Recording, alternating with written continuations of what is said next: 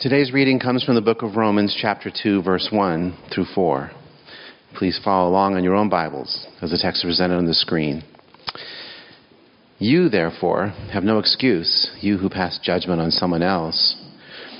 For whatever point you judge another, you are condemning yourself, because you who pass judgment do the same things. We know that God's judgment against those who do such things is based on truth. So when you, a mere human being, pass judgment on them and yet do the same things, do you think you will escape God's judgment? Or do you, who show contempt for the riches of his kindness, forbearance, and patience, not realizing that God's kindness is intended to lead you to repentance? The word of the Lord. Hey, Hey, how you doing? Could you hand me that microphone, please? One is enough. you didn't answer my question. How you doing? Uh, we're here. We're here. We are Yeah. here. And thank you guys for all being here. No. Um, so this is what we've been saying every week in this series. This is week five of our series called God, Sex, and Life. And um, yeah, if you didn't know that, if you just showed up today and you weren't you weren't you didn't get the memo, well, this is the time where you can you know get up and grace, gracefully walk out, and nobody's gonna. Now, if you walk out in the middle, that's a little different. And um, uh, that we are doing a hot topic thing here today. So uh, tough conversation. That's what it says up there. Mark, what are we what are we talking about, and why are you, you know, what do you care about here? Yeah, so as we continue with our series, God, Sex, and Life, um, this morning we'll be covering conversations around the LGBTQ plus uh, and same-sex attraction, uh, but we'll, we'll, specifically just be focusing um, on same-sex marriage this morning. And um, this topic deeply matters to me. It matters to all of us. Um, each one of us in this room, uh, to certain levels, to certain extent, uh, have some sort of investment in this conversation. Um, it matters deeply to us as a pastoral team. Um, where we've been going through this series and, and really um, asking this question: How do we God? How do we honor God fully um, with our sexuality. Um, and, and something that, that deeply matters to me is um, the language that we use uh, around this conversation and the way uh, that we uh, use our words because language shapes reality.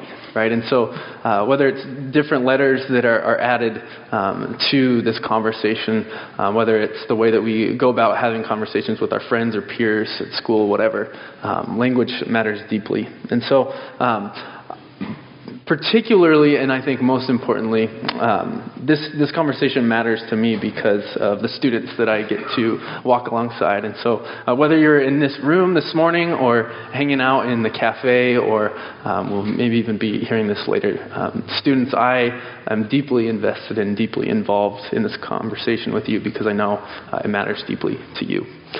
Um, so, throw that question back to you. Yeah.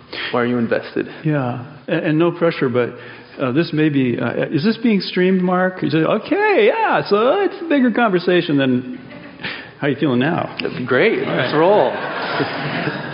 uh, I just look at, at, at, back on my life and how how my um, perception of the of the thing we're talking about today has changed, and and what's happened is um, it's you know, the, the, the, conversation has changed out there dramatically. But the conversation in my own heart, as I've dealt with people, and that was back in the late 80s when an employee died of AIDS, and I had a cousin also die of AIDS, and, and then sitting as a pastor with people, uh, parents, and, and um, those who uh, were in some sense struggling with the issue, and just seeing them as people so it moved for me. It moved from a doctrine to something very personal, and um, you know, it, it, it, it's a. It, I care, um, and it's hard. Um, so anyway, I, I, I won't go further on that. We're going to have a Q and A afterwards, and I can share. Um, we can share together more on anything that you hear this morning, but. The thing that we want to get at today is what does it mean to locate this conversation under the heading of sexual discipleship or life under Jesus. And we remember that Jesus uh, embraced, lived out, embodied the Bible as he knew it, which is our Old Testament. That was his authority for life. And you know we have to wrestle with that. Uh, what, what, does the Bible say, and what does it mean for us? And not come away with with any cheap answers. We also have to wrestle with how we treat other people as we have this conversation, because you can be right and be sinning in a big way, whatever view you hold here. And uh, we want to, that's kind of where we're going to be going today. But I want to, in, in, in kind of relation to that, there, if I say something in an incendiary way or, or a painful way, uh, I apologize right now. I, and I think you'd say the same thing. We don't want to do that, but we have life experiences that we bring to the table that uh, cause us to have certain sensitivities. I do have a resource sheet uh, over here that I will be sharing downstairs afterwards. But if you if you come up here, I'll, I'll give you one afterwards. It's uh, the basis for a lot of what we're sharing today. And then I already mentioned the Q and A. There are two positions, basically, uh, although each position has many nuances. And we belong to a denomination that holds the traditional view of marriage between a man and a woman, and that sex is, is confined to, to that. That's what we would call the biblical position. And um, the other view is we're going to refer to as the open and affirming view. So let me get our the flow of our conversation up there. And we're going to begin with the open and affirming view. And if you haven't heard this before in relationship to uh, same sex marriage, um, you, it may be, some of this might be new to you. Um, and then we'll go to the traditional view, and then we'll ask the question is there, is there a third view or a, a way forward in this, in this conversation that we can agree on together?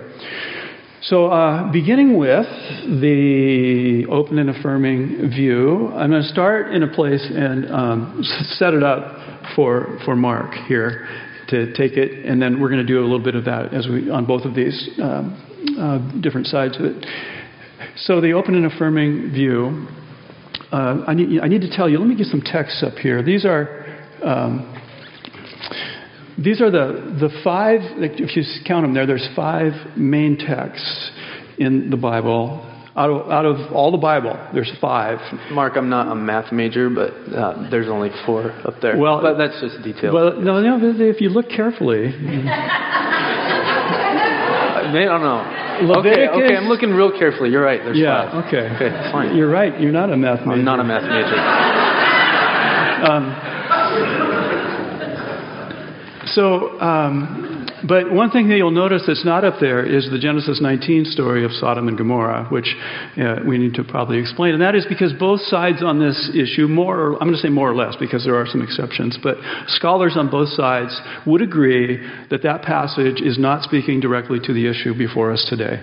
Uh, that was about, about rape and the way you treat people, and if it had been women in that story, it would have been just as wrong as what happened there. And so um, most scholars believe it's more about hospitality and how you treat people uh, beyond just this question. So I left that off of there. And uh, if you want to talk more about that, come to the Q&A, but that's why that's not on the list. You'll also note, or I will also remind you, that there are hundreds of places in the Bible that speak positively about an exclusive covenant relationship between a man and a woman, and that that's where that's the the traditional view, or uh, uh, I mean, both sides would agree with that as well. We put it that way. Uh, that that's that's how we have understood sexuality in that context for thousands of years. And it's both the Jewish and Christian view. So, uh, in in saying all of that, so how do yeah. how does this position unfold if people they, they care about the Bible, but they also have a different view than our denomination yeah, has. Yeah, I think this is an important conversation to have. One, um, to remember that there, there's kind of two ways to go about this. One, um, just kind of taking this conversation and, and, putting no barriers or guardrails around it at all when we start, start to talk about sexuality, um, or to say there's this whole whole group um, of professing Christians that um, are trying to uh, handle Scripture responsibly in a way that um, ultimately tries to uphold an open and affirming view. And, and I think there's value in uh, exploring that a little bit this morning. And so I'm just going to offer uh, kind of three things that are uh, a key to really um, upholding an open and affirming view. Um, so, first uh, would be just this, I guess, bigger scope of re uh, examining Scripture um, to determine that a heterosexual only ethic, um, the traditional view of marriage, uh, must be revised. And, and so, stay with me here as we, we talk about this. Um, this, this idea would kind of be underpinned by, uh, by the reality that, that same sex relationships in the ancient world, in antiquity, uh, were connected to kind of these hierarchical constructs, right, that even um, related to abuse or to slavery. And so when we look at those, those passages, um, there's scholars and authors and pastors that are, are kind of pointing to that. And so um, then you kind of get to the more specifics of, okay, what, what about uh, these four, five passages? That's debatable, um, that, uh, that really, really focus in on this conversation. Um, and there's really two words, uh, spe- specifically in the First Corinthians passage and then uh, the First Timothy passage, um, that have kind of been these troubling words um, for an opening, open and affirming uh, view that, that, that, speaks specifically uh, to homosexuality. And so, um, while, uh, while this, this claim is really uh, underpinned by re examining these words, that um, those words don't actually mean uh, what maybe we always thought they mean. And so, um, as you continue to, to kind of look at this conversation, if you're upholding an open and affirming view, um, that you would kind of zoom out from Scripture, zoom out from the specifics, and, and try to um, create a theological claim um, that you look at Scripture and you look at the Bible and you look at God, He is consistently offering grace and offering love. And so, um, while this, uh, this view, I think, sometimes becomes very problematic if you're, if you're grounding it um, in Scripture, it's more of a theological debate that, that God is more about love and about grace than condemnation and judgment, which I think all of us in this room would affirm that that is the case. And so, um, that is a, that's something that I think uh, when you move away from those specific passages, um, certain groups would, would mm-hmm. identify kind of this, this overall thrust of Scripture being um, built more theologically rather than biblically. And so um, I think at the same time, when we see uh, an opportunity to engage in Scripture, um, Scripture doesn't ever stand alone. It's not isolated. It doesn't, uh, it, it's not just this kind of static idea, right? It involves people, it involves us engaging with it, it involves our uh, church's tradition, it involves reason. And so um, when we look at uh, Scripture and this, this open and affirming view, um, voices and experiences have a huge weight, have a huge play, obviously, in, in upholding this view. And so um, th- there's, a, there's a few voices um, that uh, will, will show up here on the screen of realities that, uh, that are, are true to people um, that are wanting to listen. And, and I think, again, on uh, wherever we kind of find ourselves in this conversation, um, these voices, these opinions, these perspectives are so, so important to consider, to remember, um, and to uphold. And so, again, just kind of these, these three ideas of an open and affirming view, um, re- really attempting to re examine and reinterpret Scripture um, in ways that upholds that covenant, this marital covenant, um, is not only upheld uh, between a man and a woman in a lifetime, but, but can be upheld um, faithfully in a same sex relationship. And to me, I think that's an important distinction that um, that, that uh, most scholars who are trying to be responsible with this open and affirming view are not saying that um, sex outside of marriage is permissible in, in a homosexual context, or even uh, that promiscuity is, is condoned, that uh, it's still founded upon a covenantal commitment. And so I think that's a, an important distinction for us to remember um, because uh, that's still really trying to uphold uh, the gift that marriage is for us as a community. And so, um, all that to say, these views are not shared by everyone who embraces an open and affirming position, um, but they are upheld by, I guess, leading scholars um, who are trying to, to really uh, be faithful with Scripture. And so um, we offer that because, uh, to me, I think it's an important um, reality to recognize that there's there's churches, there's friends that we have, maybe even in this community that uh, that attend and to worship in, in spaces that um, hold this view. And so, um, cool. Sound good? Um, so no, nobody's gotten up yet. Yeah, okay. okay. Right. Um, so really, I think if we're we're honest um, we all probably come into this place having a pretty good understanding of um, where we are in this conversation um, and, uh, and where kind of we, we land. Um, but, but I think oftentimes we see this conversation as, as pretty polarizing. We can, we can agree to that. As, as almost um, having this window in, in between us as we see these two sides. And, and oftentimes we only engage in conversations through these small glimpses of conversations through a window. Um, most of the time, they're not very loving. Most of the time, they're not very um, Christ-like. And so, um, to uh, to move away from this us versus them language this morning, um, it seems important to, to really identify this open and affirming view as something that, that is uh, reality, uh, not only in our world, but in our uh, Christian culture. And so um, we're going to shift a little bit to um, the, uh, the more traditional view, as Pastor Mark had talked about earlier.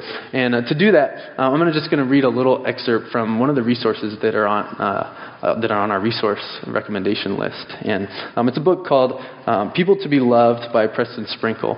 And uh, it kind of just sets the table for us as we uh, begin to move into more of a traditional view.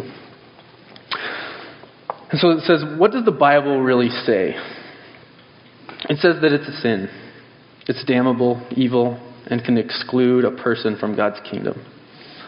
It's so bad that Jesus, uh, that God destroyed an entire city that was engaged in it. And Jesus says that it was those who practice it are liable to face judgment rather than salvation when he returns. And those who think they can continue to practice it and still think they are genuine followers, followers of Christ are deceiving both themselves and others. I'm not talking about homosexuality. I'm talking about the misuse of wealth. The sin that's condemned in more than 2,000 passages in God's inspired word. When overfed and overpaid straight Christians condemn gay people while they neglect the poor, stockpile wealth, and indulge in luxurious living, they stand on the wrong side of Jesus' debate with the Pharisees. You know what it feels like to be skewered? That's what you're supposed to feel like right now. Ooh. So the traditional view, and I'm going to I'm going to lay a foundation here, and then Mark's going to do a little bit more on that. But um, this would be a very traditional view uh, foundation for any any sin that we might be talking about, including greed. But um, what Paul does here, did you feel set up by that? Did you feel set? That's exactly what he does in Romans chapters 1 and 2. Now, we only read earlier from Romans chapter 2, and I'm going to read a little bit of it again here. But in Romans chapter 1, that was on the list of, you know, the, the five. There are five. For those who know your math, there are five. That were, um, it, it, said that it was uh, something shameful lust, I think, is the, the in relationship to homosexual behavior. And um, so, uh, it, it's in that list. But if you go down the list a little further before he gets to chapter 2, he mentions things like greed, Paul does, and gossip, and slander, and envy, and deceit. And the question then is who in this room maybe has not been involved in one of those words in your life? So, um, then he, he gets to, of course, you say, well, maybe just me a little bit less than most people, whatever. You try to justify your, yourself. And then he gets to Romans chapter 2, which I'll just read the first verse. Um, again, you've been set up in a sense, but you therefore have no excuse. You who pass judgment on someone else, for at whatever point you judge the other, you are condemning yourself and he goes on from there. And um, I think Mark's going to use this imagery here in a minute, but it's like you're looking through a window in Romans chapter 1 at sinners, and then suddenly that window turns into a mirror That's really what just, and that's what happened to you as we heard, we thought we were hearing about homosexual sin, but we were really hearing about greed and our attitudes towards wealth.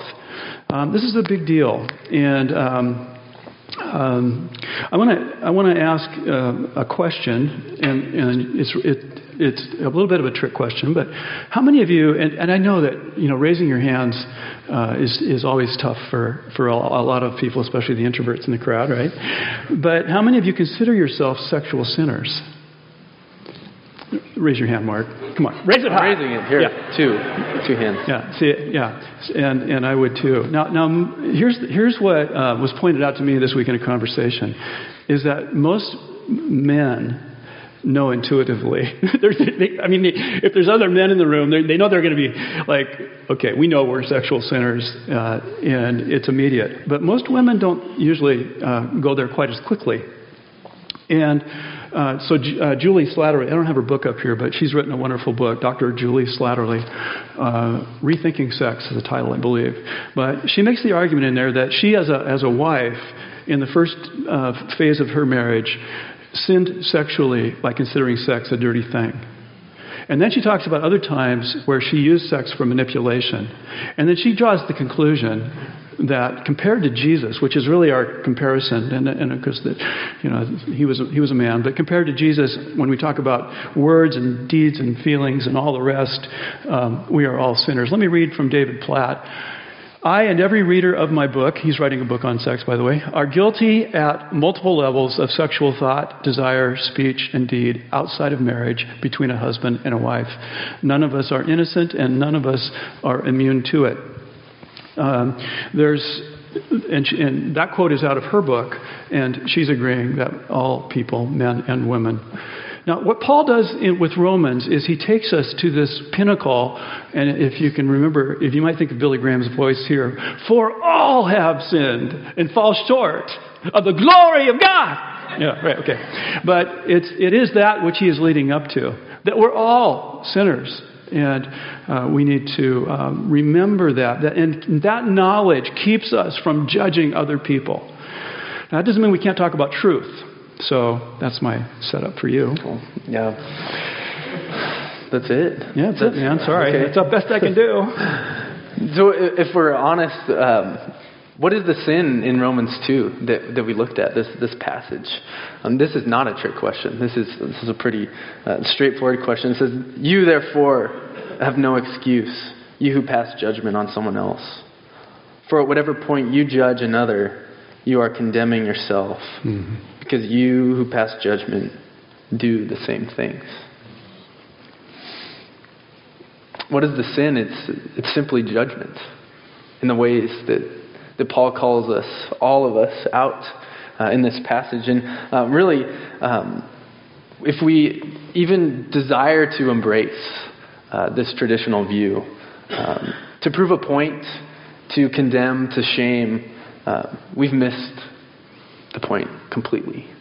We've missed the perspective of God uh, desiring for us um, to not embrace this posture uh, of shame, of judgment, but um, to live into this hope of love. And so, uh, might I remind us this morning uh, that the gospel that we encounter as a living gospel uh, is one of emptying, of self sacrificial love, as modeled uh, in Christ. And, and from this self sacrificial gospel, it pulls the self righteousness, the judgment out mm. from us to transform us, to encounter the humility of Christ. And so, uh, first and foremost, I think as the traditional view is embraced, uh, an apology is in line to anyone who has been hurt by our irresponsibility with the gospel. When in the name of God we have been out of shame or condemnation, too busy to even see the plank of judgment in our own eye. As history too often repeats itself, and we are too often as a church on the side of hate rather than love. And so, um, I don't know, has anyone uh, else had an interesting time on uh, the roads this week? Um, so, I, Lauren and I moved here eight months ago, and we are like, oh man, these drivers will be awesome. They drive in the rain all the time, like life will be good. that's not true. It's not true about Washington drivers, right? And, um, and so when you think about this conversation, of, uh, of our sexuality, really of, of anything um, that, uh, that God gives us as a gift. Um, one scholar uses this, this simple analogy of a car, and I think uh, every analogy, every metaphor ultimately falls apart. Um, but when we So look cars, at by the way. and cars, Yeah, they do. especially this week, um, when we look at this this gift of of money, of wealth, of, of sexuality, whatever it is, God every time offers it as a gift to us uh, with His intent of living into that uh, in the way that He designed it. Right, and then just as a car, as the manual says, this is when you're supposed to change your oil, this is when you're supposed to replace your tires, whatever. Uh, when when that's not cultivated, when that's not cared for, um, it doesn't run properly. And, and as we translate that to our sexuality in general, God is offering a gift to us in our sexuality, regardless of who we are. And, he, and He's designed it in a way to where when we embrace that, it operates fully. And I know for, for a lot of us in this room, um, we can relate to brokenness in our lives, especially in our sexuality. And so um, when, we, when we see that God's intent and His design for us is good, that's an invitation to live into that. And so uh, the traditional view really embraces the covenant of marriage um, between man and woman for, for a lifetime. Um, but it would be naive and quite irresponsible to stop the conversation there. I think that that would, uh, that would really completely defeat the purpose of what um, Paul is calling us to do in Romans 2, but also the words of Jesus. Um, recognizing that the different elements of who we are as humans still play a role, whether that's nature and nurture and science and psychology, adolescent development, play an integrated part in our identity. And we can't write those things off, we can't neglect them. We have to hold those things in tension. And so I want to simply say this this morning that our sexual identity is not the core of who we are. Our core identity is Christ. And yet, the two are inseparable. In other words, our core identity in Christ encompasses our sexual identity. Our core identity in Christ encompasses our sexual identity. And just an observation uh, from really just my perspective as uh, been moving into a, to a role of um, pastoral ministry and just wanting to lead students well and um, really just walk alongside students. I, I've made this observation that the LGBTQ plus community um, is identity forming because it's a, a movement that is safe place to question, right? That, that there's cultivated safety in that conversation. How might we as a church be a community where that safety is cultivated? If that ultimately is a call for us to suspend judgment and to embrace this love, this posture of love, the conversation cannot end there. It's rather a beginning. And so, um, so where, where might we continue this? Um, I think it really uh, an important piece is uh, is a conver- conversation around singleness and the important distinction regarding same-sex attraction. We're not talking about um, specifically behavior, um, but but orientation. Right? In, in other words, um, actively living into those or living out those desires rather than gender identity or same sex attraction. Um, there's a quote from a, a theologian. Uh, his name is Wesley Hill uh, that's up on the screen. I'd like to read this because I think it, it really gives us a perspective of the importance of embracing singleness. Um, in our culture, in our churches, celibacy is hard, is a hard choice. And if churches are not willing to hold it up as an honorable pursuit and support it with practices of friendship and hospitality, I'm not sure it will seem viable to many sexual minorities. And so, while a traditional view embraces a call to healthy marriages between husband and wife, we must cultivate a space in the church not to just support singleness, but uphold singleness as a reality of mutual belonging in the body of Christ.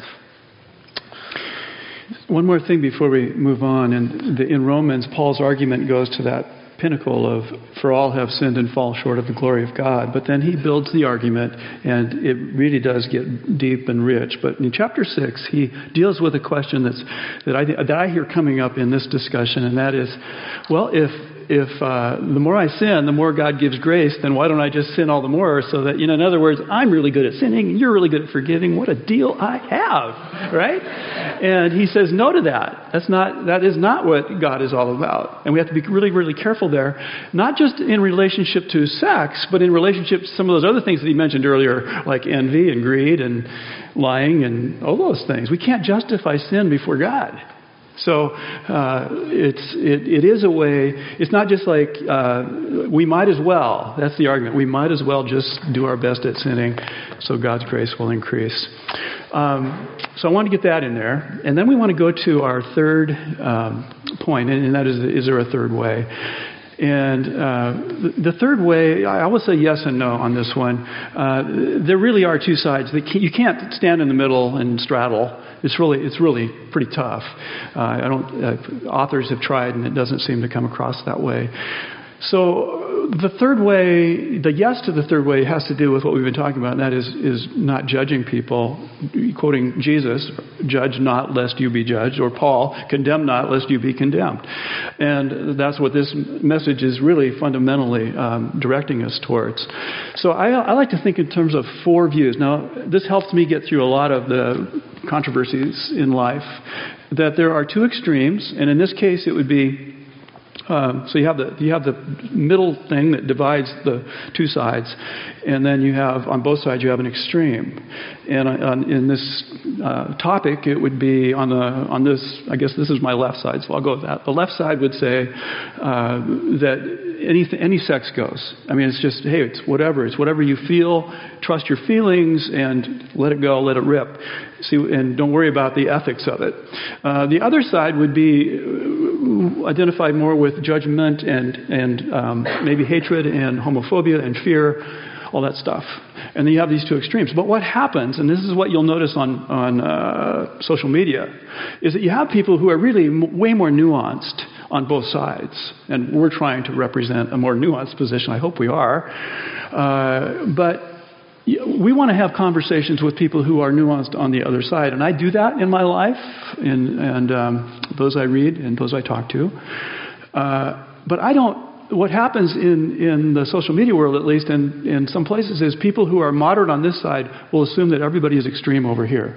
And people who are moderate on this side will assume that everyone is extreme over there. And I don't know if that helps you, but that helps me navigate a lot of these more controversial issues. And the word, I'm going to just leave you with this, and then Mark's going to take this the rest of the way, is that to add love does not mean that you subtract truth. Okay?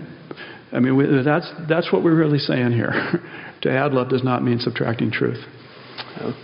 So, how do you land this third way plane? Right. Ultimately, if we're, we're trying to, to determine what does Jesus call us to um, in in this reality of, of living into um, this transformative love as, as, a gospel that we embrace. Um, it, it, really, I think, it relates to this imagery that we're talking about of um, of a window in a mirror. And so, this is my makeshift window. It's actually a picture frame with no picture in it. But, but oftentimes we, we live in, uh, in these conversations on one side or the other of this window, right? Whether we're just kind of peeking in the other side, hello, looking at the, the other perspective or the other uh, view in, in ways that um, are really not edifying to, to what we are um, trying to become as a church. And, and it's quite dividing right? It's quite dividing if we, view and uphold um, this conversation through a window. Um, again, this call that Paul gives us um, is so much more like this mirror. Um, and it's, it's a humble approach to looking intently at who we are, first as uh, humans, fallen, in the ways that we're not called to embrace judgment, but are called uh, to embrace this gospel of love. Um, and th- this mirror is, is, is, a difficult thing, I think, ultimately to uphold um, because it really forces us to, to be honest with a lot of things that um, come with our own brokenness. And so, um, just as God uh, initiates this kindness to us, as this passage in Romans 2 um, has exhorted.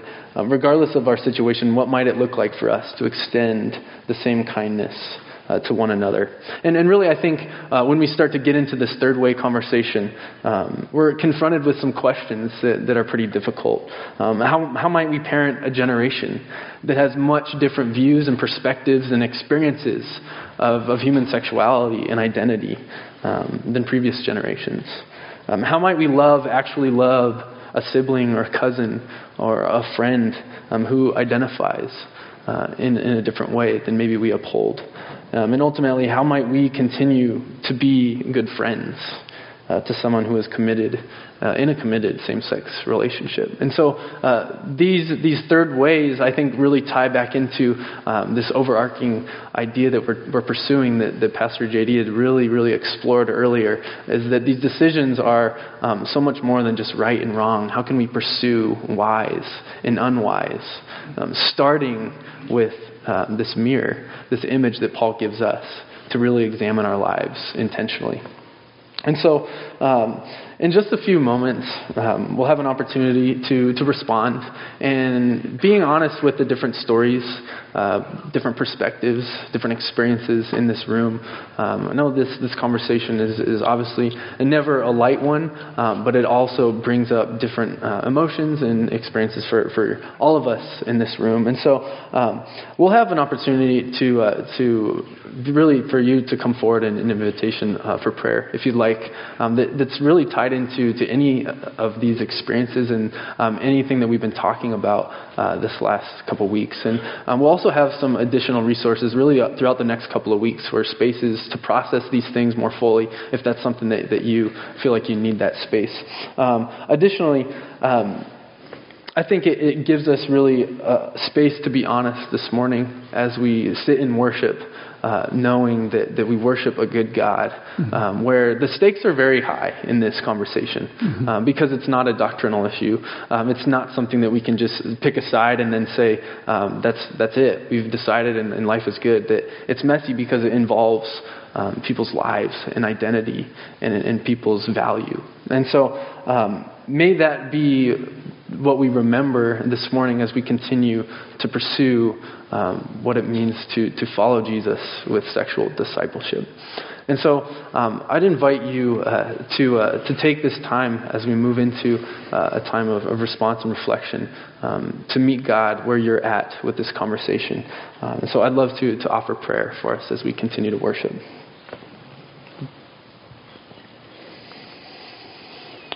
God, we bring our whole selves to you. All of who we are. Mm-hmm. May you be pleased with a posture of humility and surrender and a longing for your kingdom to come. God, may you be the center of our lives, and may our lives be drawn into the intention that you have for us, for our identity, our sexuality, we give it all to you. And God, we em- embrace this conversation as a church, knowing that we've fallen and we've done uh, this conversation so poorly in the past in so many different circumstances. God, may you show us a way to embrace your love in a way that honors you fully. God, so we commit this time to you in the name of Jesus. Amen.